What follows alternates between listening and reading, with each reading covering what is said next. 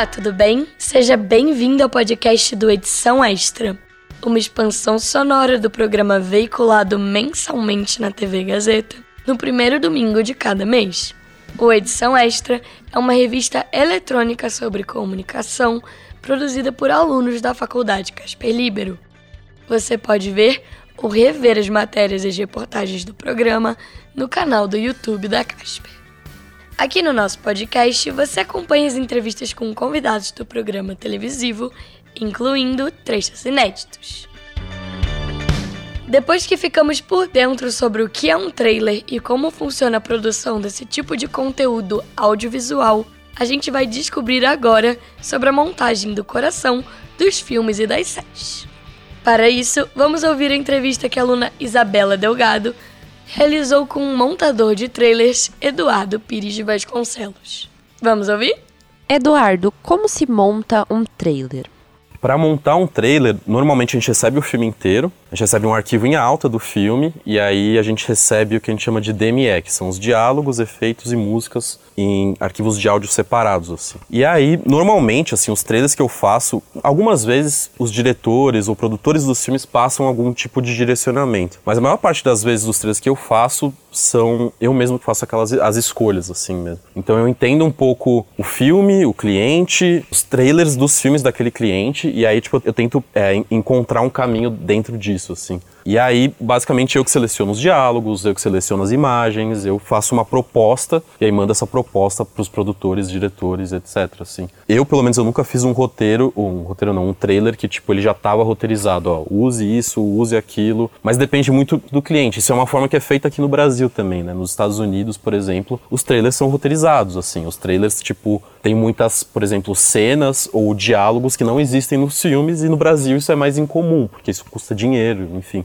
Quais são os diferentes formatos que os trailers têm? Cara, assim, eu já fiz trailer para ficção, é, para documentário, para animação também. E, tipo, para ficção e, e, e, documentário, normalmente eu uso meio que uma mesma estrutura, assim, é difícil mudar a estrutura, assim. É, são muito similares, tipo, meio que os blocos narrativos, tanto da ficção quanto do, do documentário, eu sinto que eu, eu, eu, pelo menos, eu procuro fazer a mesma estrutura, assim. Agora, da animação é muito diferente, assim. A animação, por ser um público, por serem crianças, né, tipo, a gente precisa ter algumas, algumas expertises narrativas que, tipo, por exemplo, a animação, a gente não precisa contar tanto a história que nem uma ficção ou um documentário. A gente não precisa, tipo, exatamente falar sobre o que é o filme. A gente só precisa, tipo, mostrar cenas loucas, assim, e piadas, e não precisa exatamente, tipo, contar qual que é aquela história.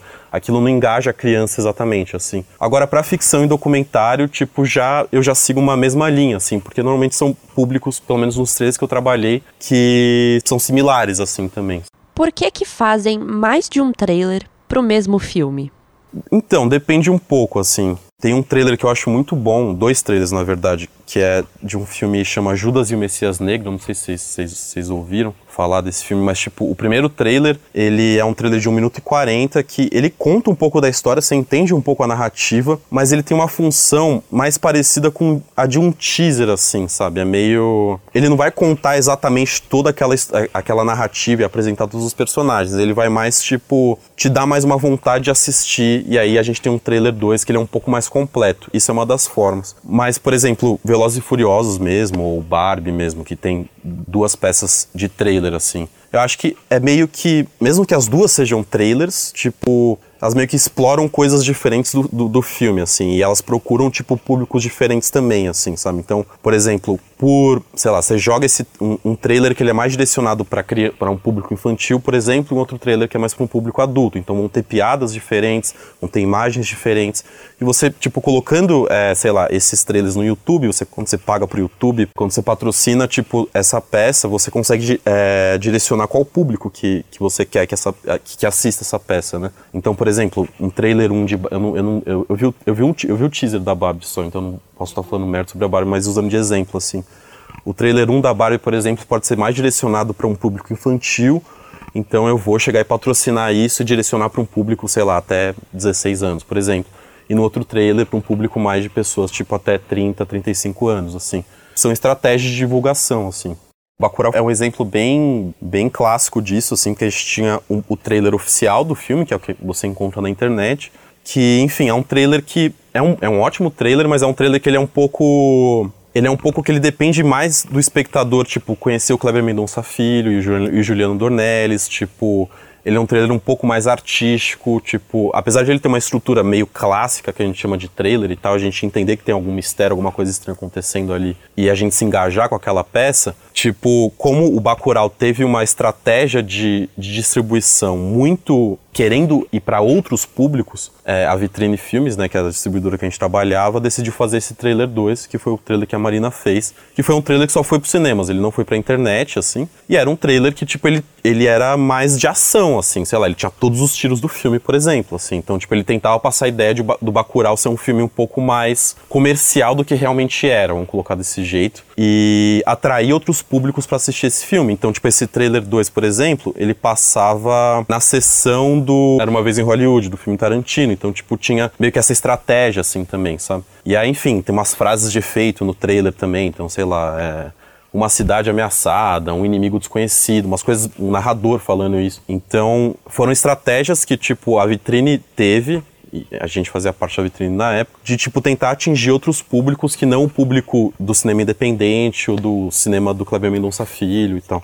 De acordo com o país, a montagem do trailer pode mudar, assim, de certa forma? Ah, com certeza, assim, acho no geral, boa parte das vezes quando eu trabalhava mais com trailer, né, que a gente distribuía filmes estrangeiros, a gente produzia, é que de, dependia do filme, se o filme, tipo, tinha orçamento para isso e tudo, mas a gente produzia trailers é, nacionais, assim, né. Então um exemplo muito bom que a gente tem é do Druk, é, Druk mais uma rodada, se eu não me engano, que a Marina fez o trailer nacional. Tinha um trailer dinamarquês que ele não era ruim, mas ele era um trailer meio europeu demais, assim, ele era meio chato, assim. E aí você vai ver o da Marina, é pá, pá, pá, pá, pá, e é tipo, sabe, porrada, e é tudo é muito rápido, e tipo, é isso, tipo, é... São públicos diferentes, são formações de cinema diferentes, né, tipo, um público europeu para um público brasileiro, por exemplo. E nessa peça, que é a primeira peça, ou a segunda peça, que enfim, a pessoa vai assistir do filme, a gente precisa já trazer eles para dentro, assim. Se a gente não trazer eles para dentro, se a gente colocar, enfim, nesse trailer dinamarquês, por exemplo, ele tinha 45 segundos de um diálogo, assim, no início.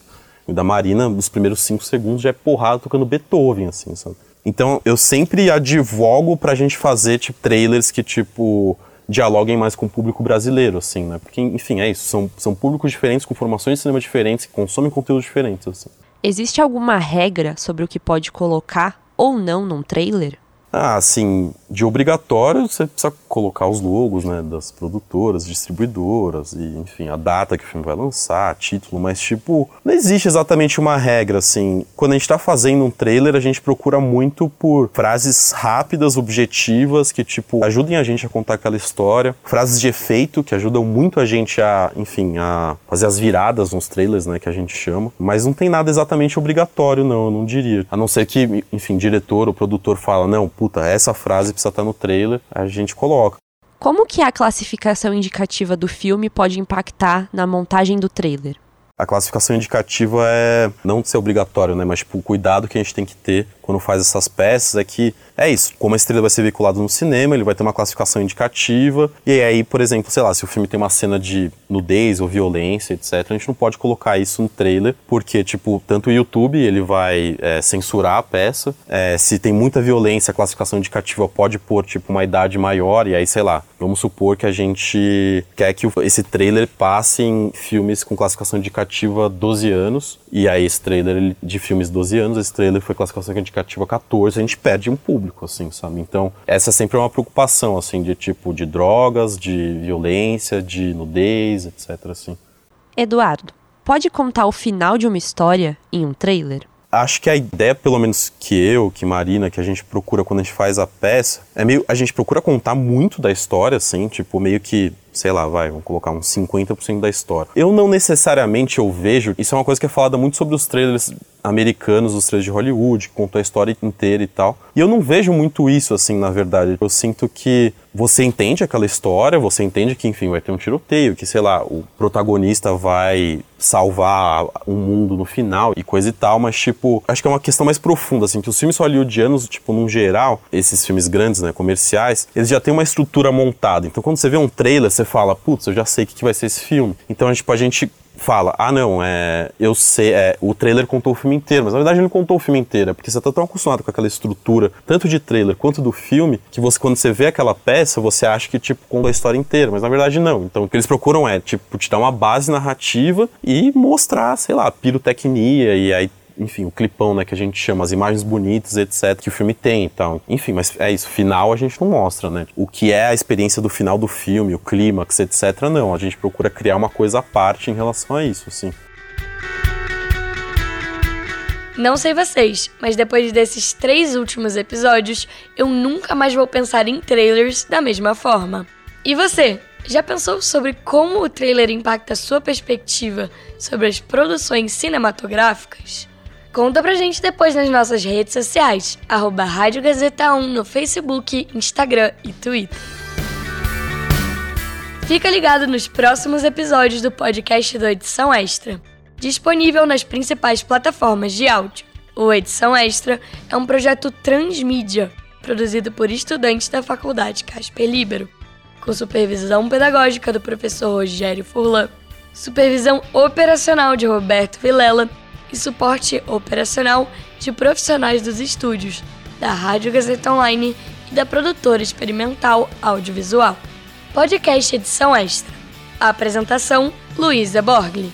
Roteiro: Luísa Borgli e Heloísa Rocha. Produção de entrevistas: Beatriz Folhene, Camila Guerreiro, Isabela Delgado, Matheus Ferreira e Otávio Pérez. Edição: Agnoel Santiago, o Popó. Edição de mídias audiovisuais, Nilson Almeida. Site e mídias sociais, Heloísa Rocha e Júlia Lozano. Faculdade Casper Libero. Supervisão pedagógica da Rádio Gazeta Online e da produtora experimental audiovisual, Rogério Furlan. Supervisão operacional da Rádio Gazeta Online e da produtora experimental audiovisual, Roberto Vilela. Coordenadoria de jornalismo, Deise Feitosa. Coordenadoria de Rádio, TV e Internet, Renato Tavares.